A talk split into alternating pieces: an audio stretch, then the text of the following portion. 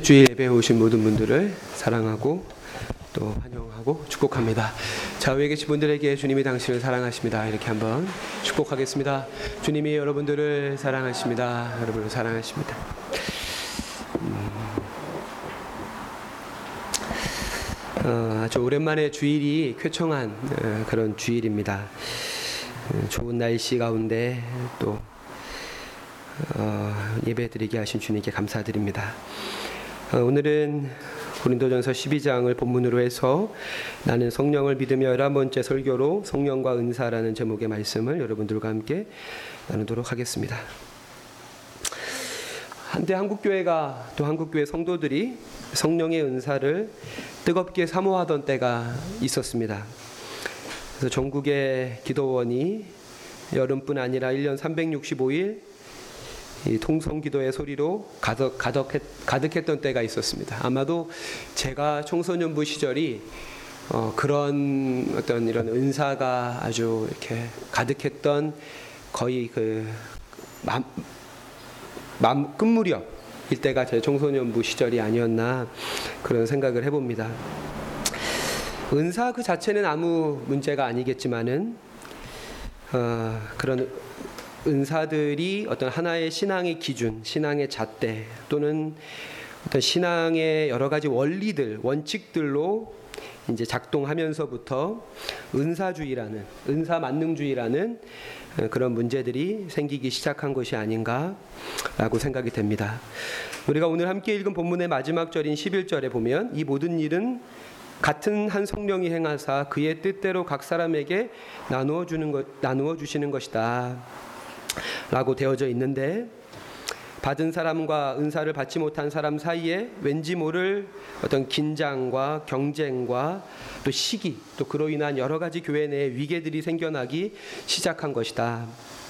라고 생각이 됩니다. 바울이 고린도 전후서를 쓴 가장 큰 이유는 은사로 인한 교회 내의 분쟁을 해소하고자 어, 고린도 전후서를 썼다는 말씀도 먼저 좀 드리고 싶습니다.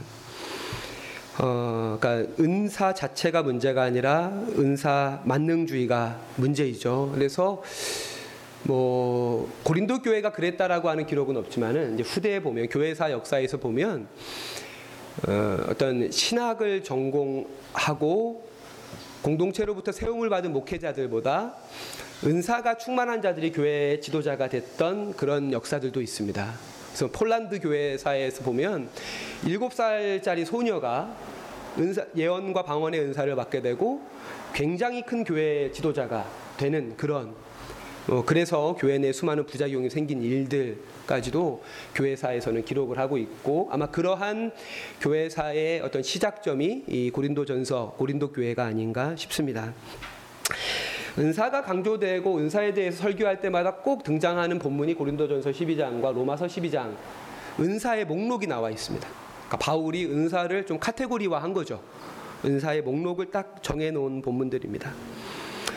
근데 사실상 이 본문의 내용 앞뒤 문맥을 살펴보면 은사를 강조하는 본문이라기보다는 은사보다 더 중요한 게 있다라고 하는 것을 강조하기 위한 본문입니다.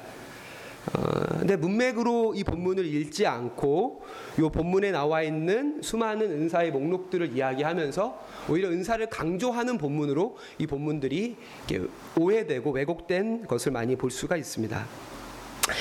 어, 앞서 이야기한 대로 오늘 고린도전서 12장과 로마서 12장에 두 번에 걸쳐서 은사의 목록들이 등장하는데 각 은사의 목록들은 은사보다 더 중요한 것이 있다라고 하는 것을 설명해 주기 위한 것이죠.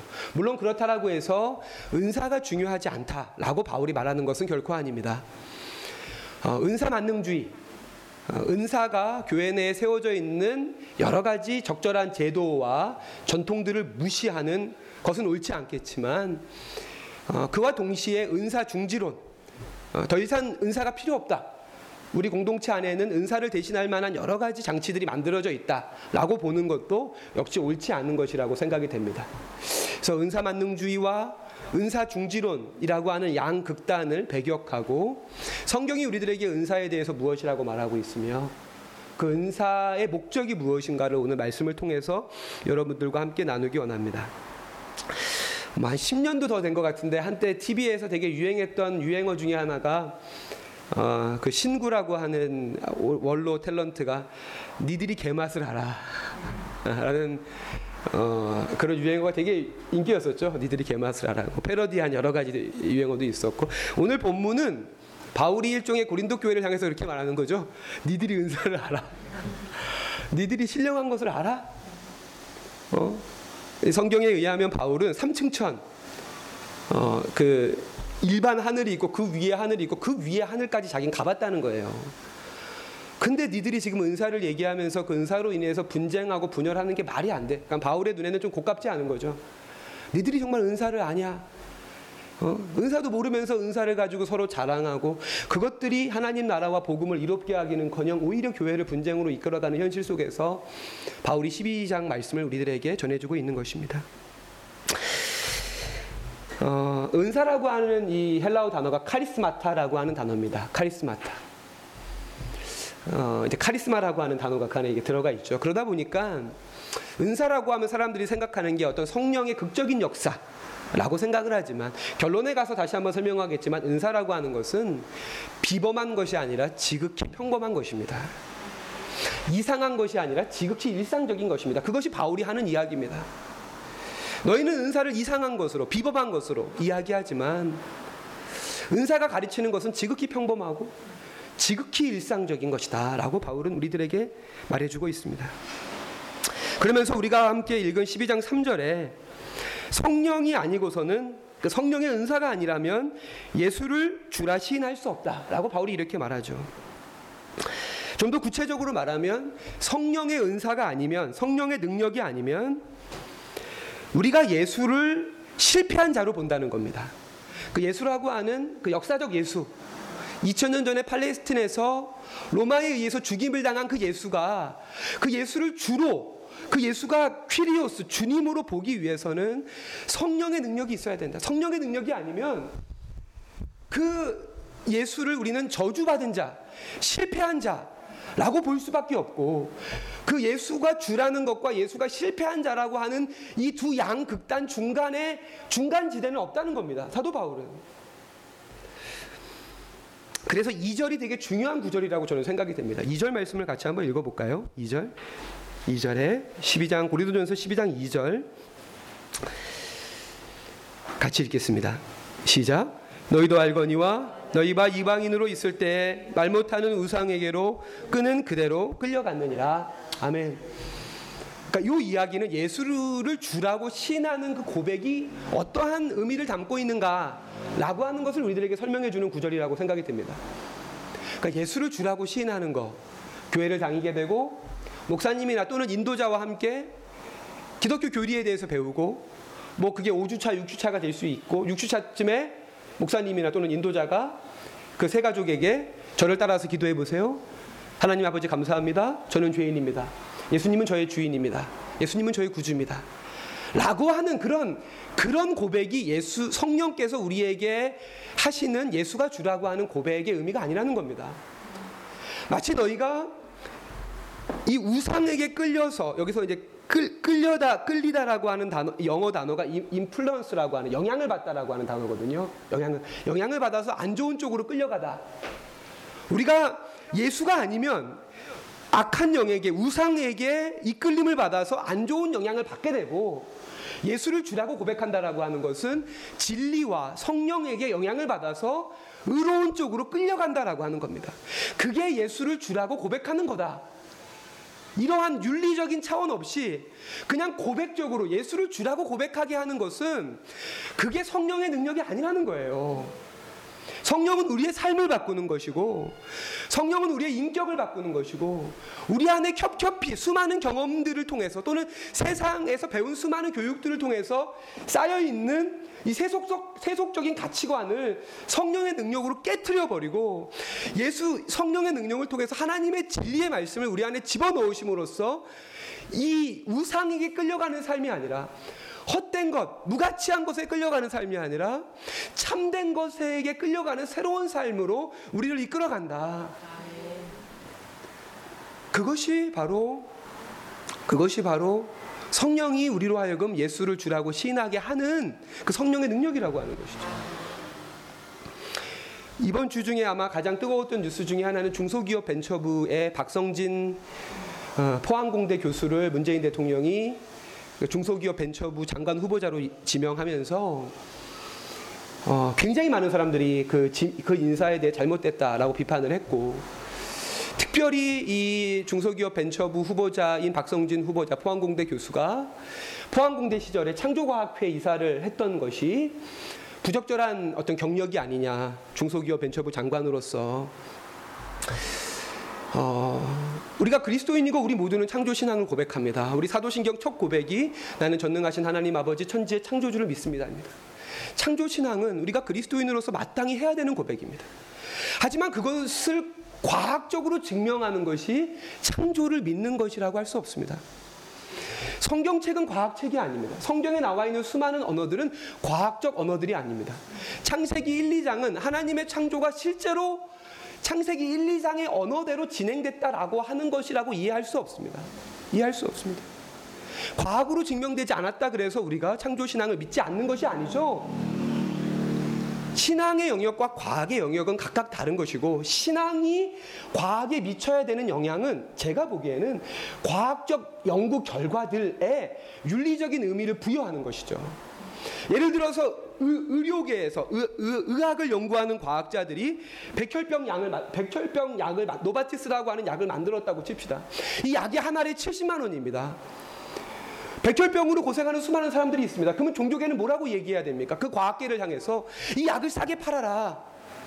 그 과학이 윤리적인 것을 갖출 수 있도록 이야기하는 것이 종교가 과학에 대해서 해야 될 바른 개입이고 역할이지.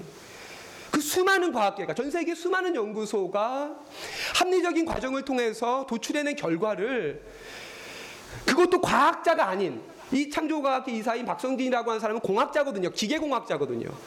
이 사람이 진화론의 모든 성과들을 뒤엎어 버린다면 그 과학과 신앙이 만날 지점이 없다라고 하는 것이죠. 그리고 정작 과학을 향해서 교회가 종교계가 해야 될 쓴소리들에 대해서는 이야기하지 못하는 것이 아닌가라고 생각이 들어요. 그러면 우리는 우리의 신앙을 어떻게 증명합니까? 우리는 우리의 신앙을 보이지 않는 하나님을 어떻게 증명합니까? 우리의 삶을 통해 증명하는 겁니다. 우리의 윤리적 삶을 통해 증명하는 겁니다. 신앙은 과학을 통해 증명하는 것이 아니라 윤리를 통해 증명하는 겁니다. 박성준 후보자가 MB가 4대강을 4대강 공사를 추진하고 또는 진행할 무렵에 자기가 과학으로까지도 창조를 증명할 만큼 하나님이 창조주라는 사실에 대한 절실한 믿음이 있었다면 그, 그 노력의 한 반의 반이라도 4대강 사업을 반대하는 목소리를 냈다면 저는 그 분이 하는 그 창조 과학의 진정성을 믿을 수 있겠지만 4대강 사업을 반대하기는 커녕. 그리고 지금 문재인 정부가 하려고 하는 원전, 원전을 축소하고 잠정적으로 원전을 중지하려고 하는 그런 노력에 대해서는 함구하고 그저 과학으로만 어, 우리의 창조 신앙을 어, 창조 신앙을 과학화시키는 과학화시키려고 한다면 어, 그것은 올바른 시도가 아니라고 생각이 됩니다. 우리의 신앙은 그리스도인의 삶을 통해서 우리의 윤리를 통해서 증명하는 것입니다. 하나님이 온 우주의 창조주라는 사실에 대해서 우리가 자연의 청지기로서 인간이 자연을 통해서 얻는 이득 그것에 대한 탐욕을 스스로 브레이크 잡지 못하고 그것이 자연을 파괴하는 쪽으로 갔을 때 우리가 창조 신앙을 믿는 그리스도인으로서 그것의 목소리를 내는 것이 우리가 창조를 믿는 우리의 신앙 고백에도 걸맞는 행동이라고 저는 생각이 됩니다. 그래서 예수를 주라고 고백하는 것 그것이 어떤 의미인가? 우리의 삶을 통해서 증명돼야 되는 고백이다. 라고 하는 것을 기억하시기를 바랍니다. 성령께서 하시는 일, 성령의 은사들이 하시는 일이 바로 이처럼 우리로 하여금 예수를 주라고 시인하는 것이고, 어, 바울은 그 성령께서 어떠한 방식으로 활동을 하셔서 성도들로 하여금 예수가 주라고 하는 고백을 이끌어내시는가에 대해서 20 4장 4절부터 11절까지 우리가 오늘 함께 읽은 본문에서 이야기하고 있습니다. 그리고 12절부터는 그, 그, 그러한 과정들을 통해서 성령께서 하시는 일이 무엇인가? 그러니까 도대체 예수가 주라고 하는 것이 우리의 삶에서 어떠한 윤리로 나타나는가에 대해서 12절부터 설명하고 있습니다. 그리고 그 결론이 25절부터 27절의 내용이라고 저는 생각합니다. 25절을 같이 볼까요? 고린도전서 12장 25절에서 27절입니다. 같이 한번 읽겠습니다. 시작. 몸 가운데서 분쟁이 없고 오직 여러 지체가 서로 같이 돌보게 하셨느니라. 만일 한 지체가 고통을 받으면 모든 지체가 함께 고통을 받고 한 지체가 영광을 얻으면 모든 지체가 함께 즐거워하느니라. 너희는 그리스도의 몸이요 지체의 각 부분이라. 아멘. 예수를 주라고 고백하는 것은 개인적인 고백에서 출발합니다. 그런 차원에서 신앙 고백이라고 하는 것은 독백입니다. 하나님과 나 사이의 1대1의 인격적인 고백이죠. 하나님, 예수님, 당신은 나의 주님이십니다.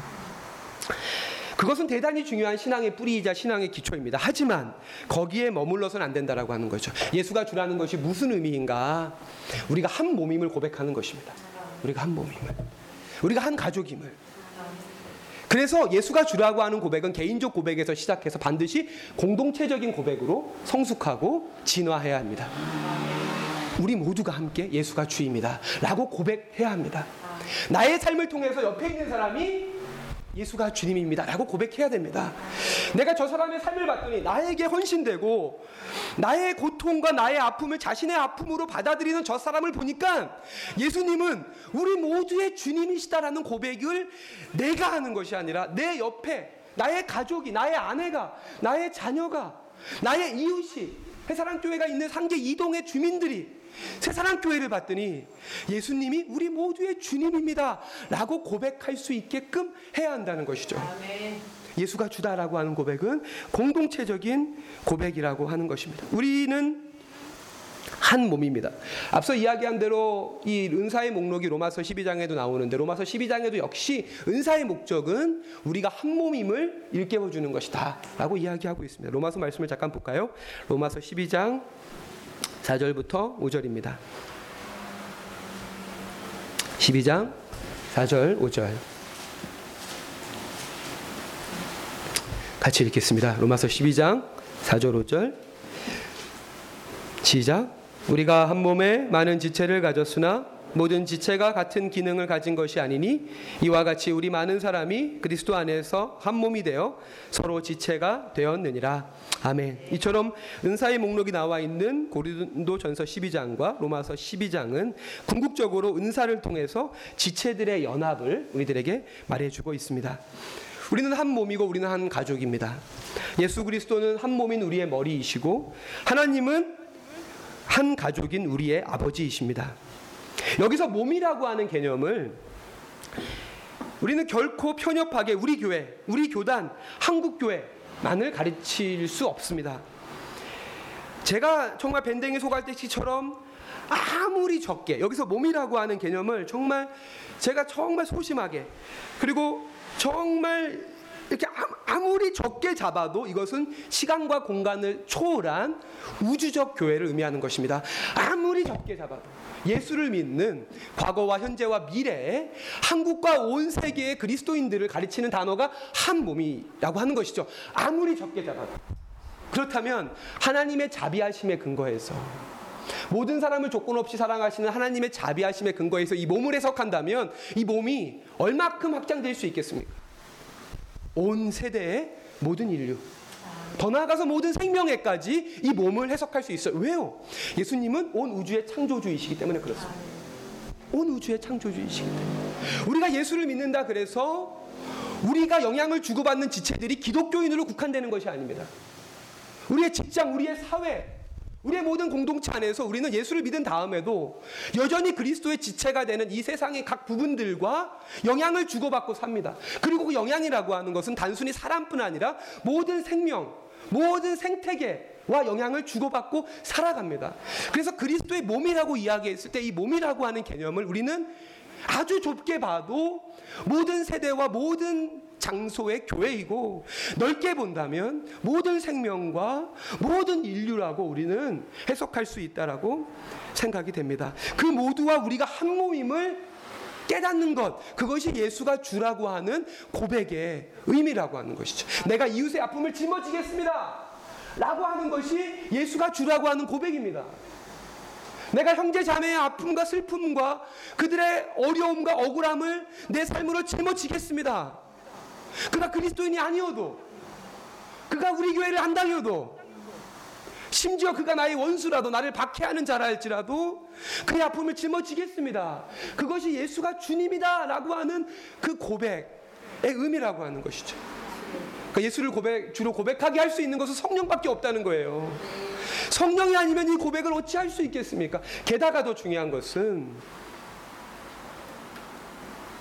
그 마이클 잭슨 노래 중에 위아더 월드라고 하는 노래가 있죠.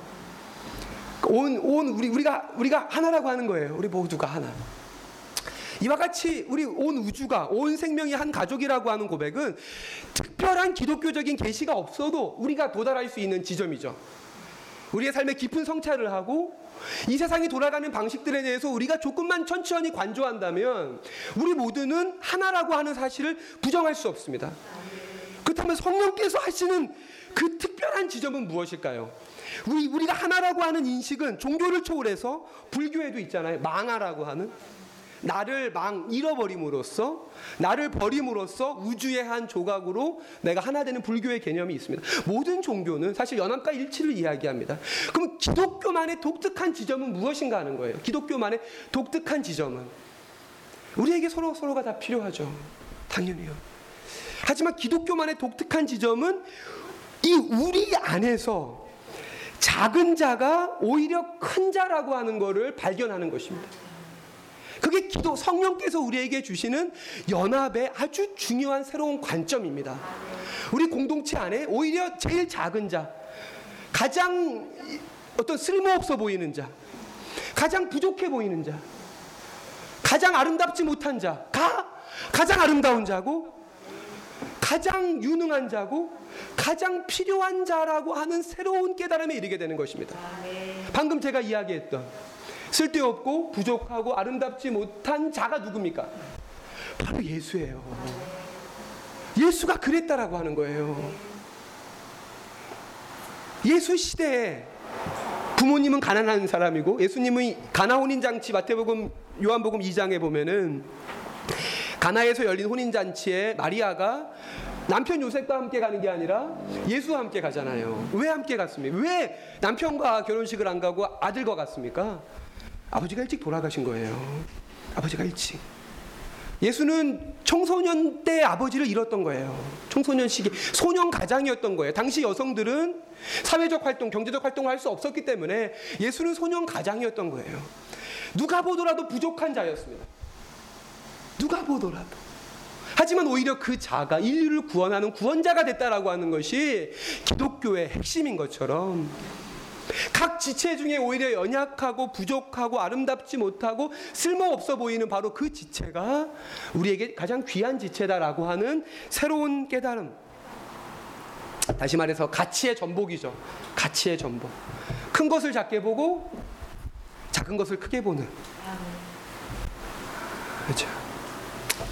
그런 가치의 전복이 전복을 통해서 성령은 우리로 하여금 공동체의 지체들을 바라보는 새로운 시선, 새로운 관점들을 허락해 주신다 라고 하는 것을 기억하시기 바랍니다. 그리고 앞서 이야기한 대로 그 이 부족함 잠깐 고린도전서 12장을 같이 볼까요? 고린도전서 12장 어,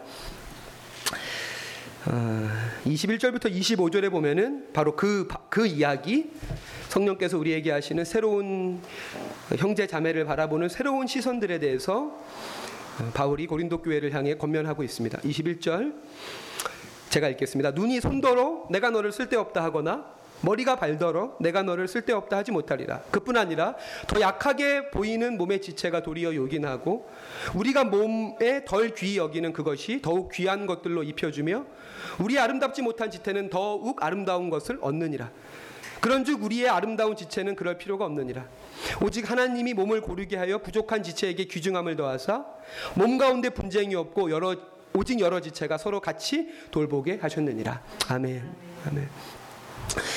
어, 그리고 여기서 이제 부족하다라고 하는 24절의 단어가 있잖아요. 부족한 지체에게 귀중함을 더하셨다라고 하는 이 단어가 기억하시겠지만 지난주에 갈라디아서 4장과 고린도후서 12장에서 내가 약할 때 도리어 강하게 된다. 그 약함이라고 하는 단어가 여기서 고린도 전서 12장 24절에서 나오는 부족함이라고 하는 단어와 같은 단어입니다.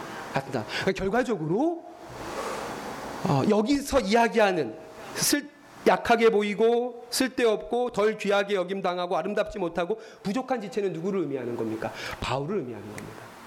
바울을. 그렇기 때문에 내가 공동체를 섬기는 자다라고 이야기하는 겁니다. 그렇기 때문에. 그래서 12장 4절을 잠깐 다시 보면요. 12장 4절에 은사가 여러 가지나 성령이 하나요. 5절에 직분은 여러 가지나 주가 하나다 라고 하는 그 직분이라고 하는 단어가 우리 우리 어감으로는 뭐 집사, 장로, 권사와 같은 직분을 의미하는 것 같지만 헬라어로 보면 디아코니아입니다.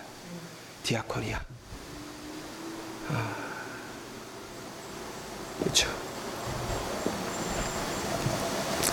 저는 반드시 이 카리스마타라고 하는 은사는 디아코니아로 나아가야 합니다. 은사가 왜 존재합니까? 은사는 디아코니아를 위해 존재하는 겁니다. 섬김을 위해 존재하는 겁니다. 사랑 안에서 카리스마타가 이 하나 성령의 은사가 그 목적과 의미를 발견해야 하는 것이죠. 은사와 카리스마타와 디아코니아가 분리되면 지난번에도 사도행전 5장 말씀을 이야기하면서 그 얘기를 드렸지만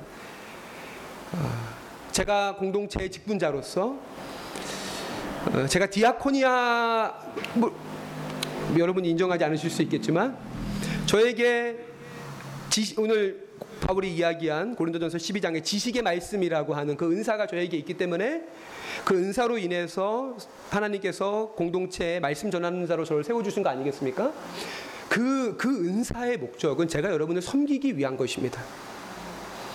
그래서 제가 디아코니아의 자리를 떠난다면, 제가 섬김의 자리를 떠난다면, 그 카리스마타는 반드시 악용될 수밖에 없습니다. 여러분 위에 군림하는 어떤 영적인 권위와 여러분 위에 군림하는 또 여러분의 삶에 개입하고 여러분의 삶을 정죄하고 판단하는 어떤 영적인 기준으로 오해돼서 작동할 수밖에 없다라고 하는 거죠.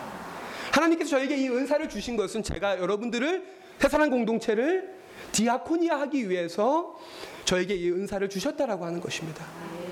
그리고 그 뜻은 제가 가장 우리 공동체에서 부족한 자라고 하는 것이죠.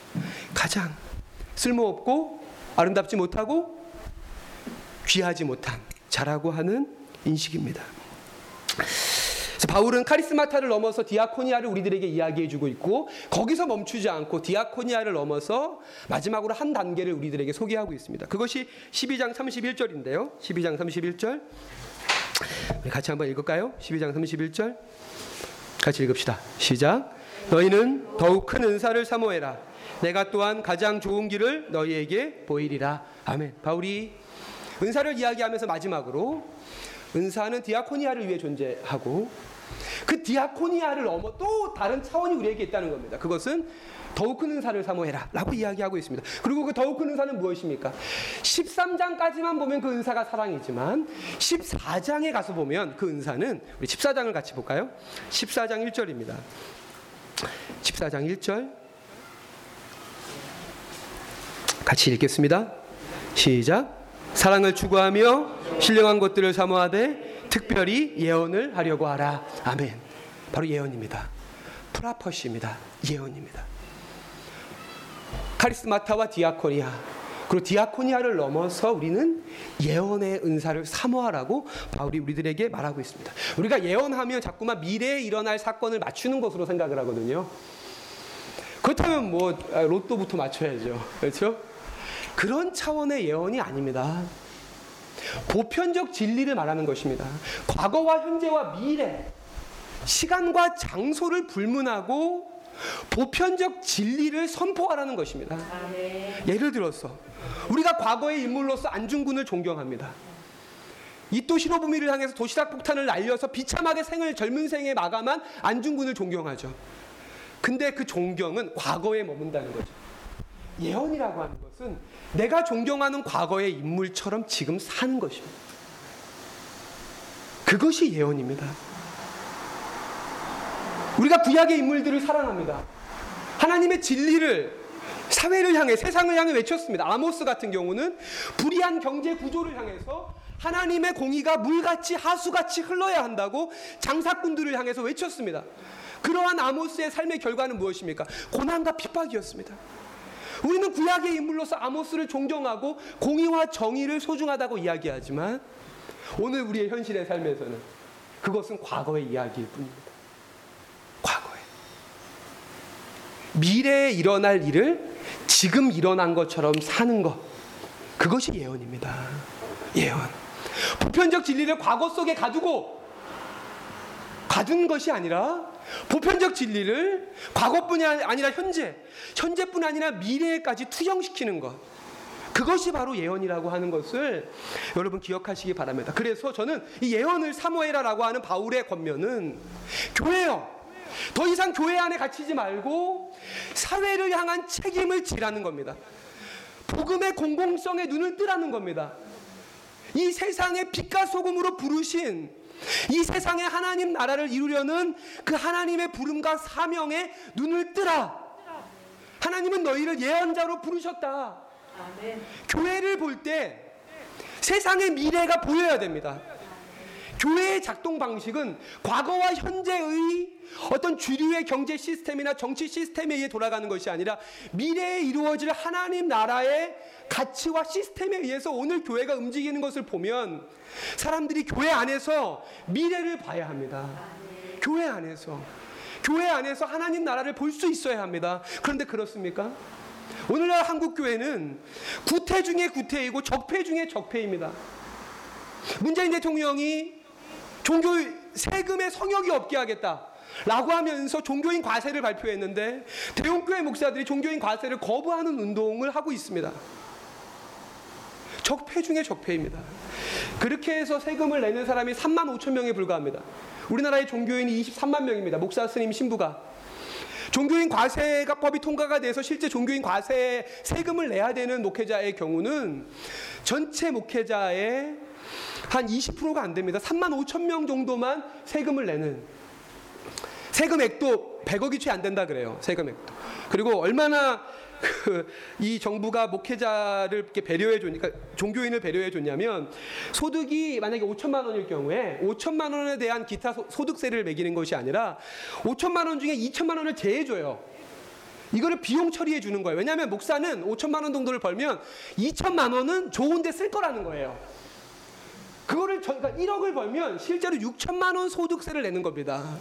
그래서 실제로 1억을 버는 사람과 목사 중에 1억 연봉을 받는 사람의 소득세가 한 반값밖에 되지 않습니다.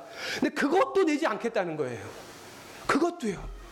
그런데 사람들이 어떻게 교회를 통해서 미래를 보고 소망을 얻고 위로를 얻을 수 있겠습니까? 특권을 지키려고 하고 적폐 안 적폐를 적폐 속에 스스로를 가두려고 하는 한국 교회의 모습인 겁니다. 교회가 어, 예언자적인 역할을 해야 됩니다. 성령의 능력으로 하나님 나라의 새 시대를 앞서 보여줘야 합니다. 미리 선 보여줘야 합니다. 적폐와 구습을 청산하고 정의롭고 신명나는 그래서 가난한 사람들이 조금 더 살기 좋은 새로운 세상을 여는데 우리 그리스도인들이 헌신해야 됩니다. 눈을 떠야 합니다. 넓은 시야로 나무가 아닌 숲을 봐야 합니다. 숲을 봐야 합니다. 그저 내가 정직하고 성실하게 사는 것을 넘어서 이 사회가 올바르고 공정한 사회가 되게 해야 됩니다. 지난주에 오후 특강을 했던 김군수 선생님이 하신 이야기가 그리스도인들이여 성경을 좀 그만 보고 역사 공부를 해라. 10분씩 예배 때 10분씩 근현대사만 공부해도 나는 한국 그리스도인들의 신앙심이 좋아질 거라고 생각한다.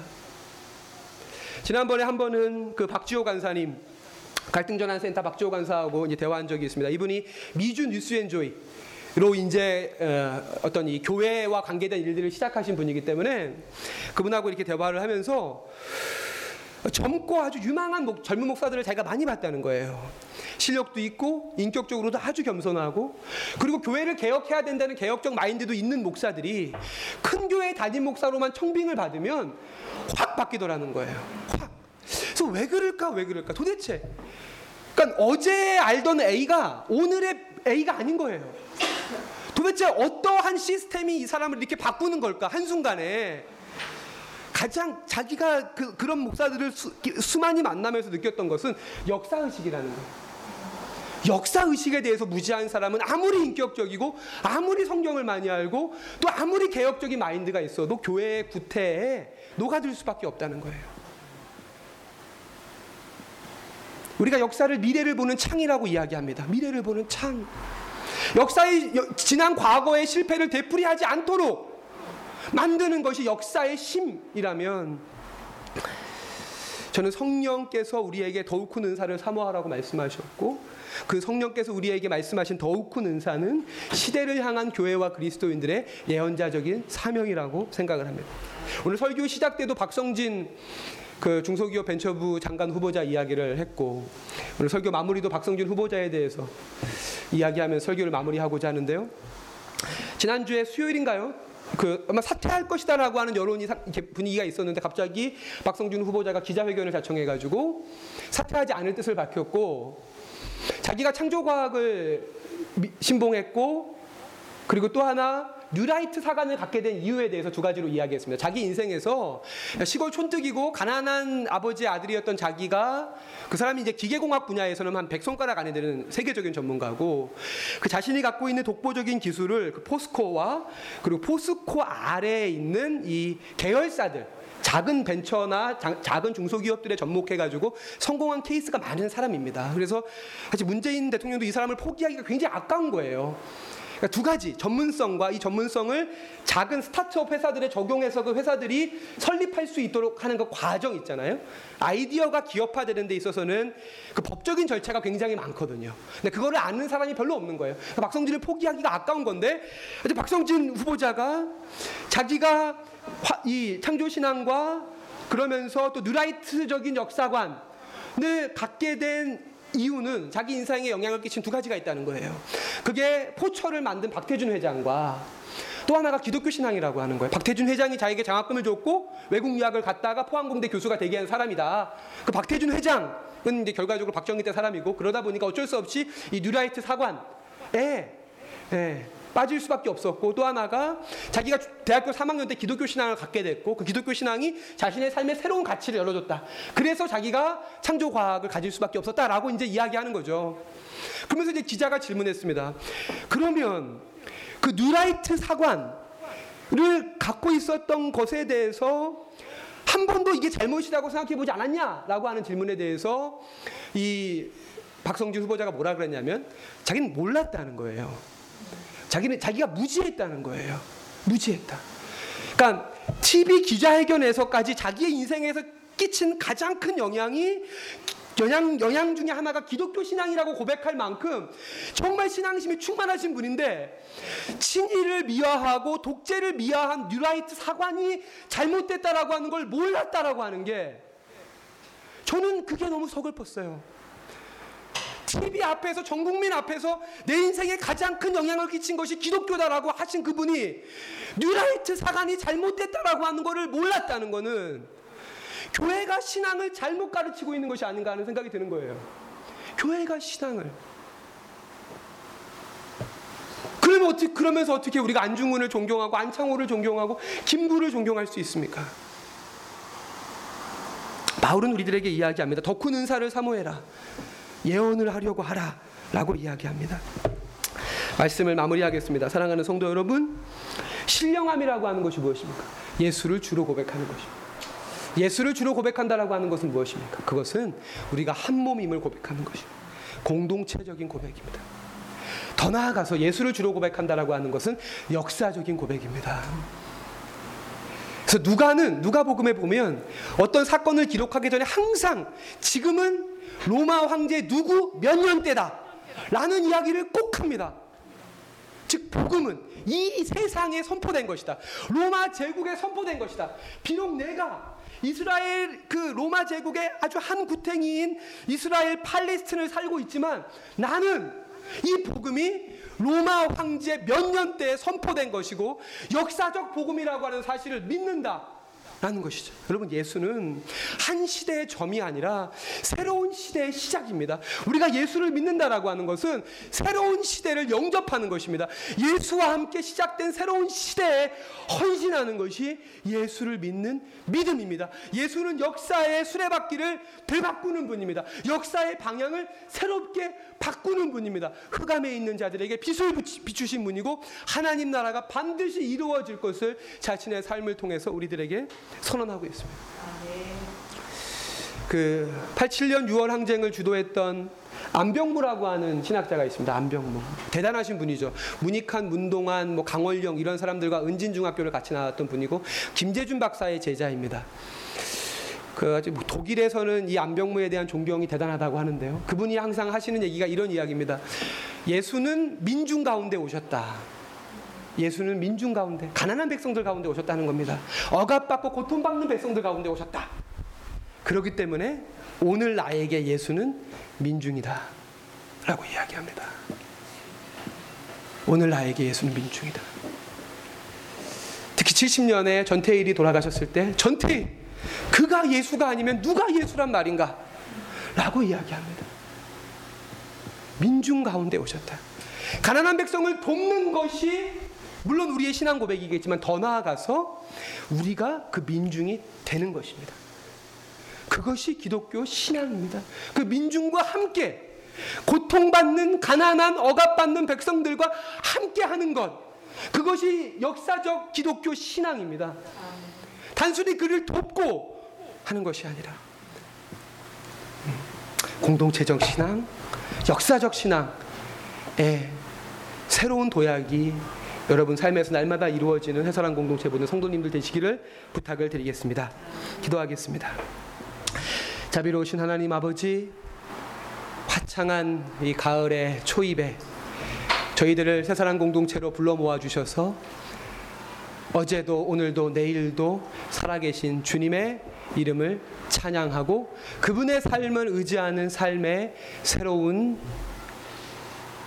방식과 새로운 삶의 길들을 저희들로 하여금 성찰하게 하시니 감사를 드립니다. 하나님 예수가 주라고 하는 이 고백의 의미를 저희들로 하여금 날마다 새롭게 깨닫게 하여 주시옵소서. 우리가 한 몸이다. 우리가 한 가족이다라고 하는 공동체적인 고백으로 우리의 개인적 고백이 성숙하게 하시고 또 우리의 공동체적인 고백이 역사를 어깨에 짊어지는 우주적이고 역사적 고백으로 성숙할 수 있도록 성령께서 저희에게 지혜와 능력을 허락하여 주시옵소서. 오늘 예배 가운데 함께 하신 주님을 찬양하며 이 모든 말씀 살아계신 예수님의 이름으로 기도합니다. 아멘. 아멘.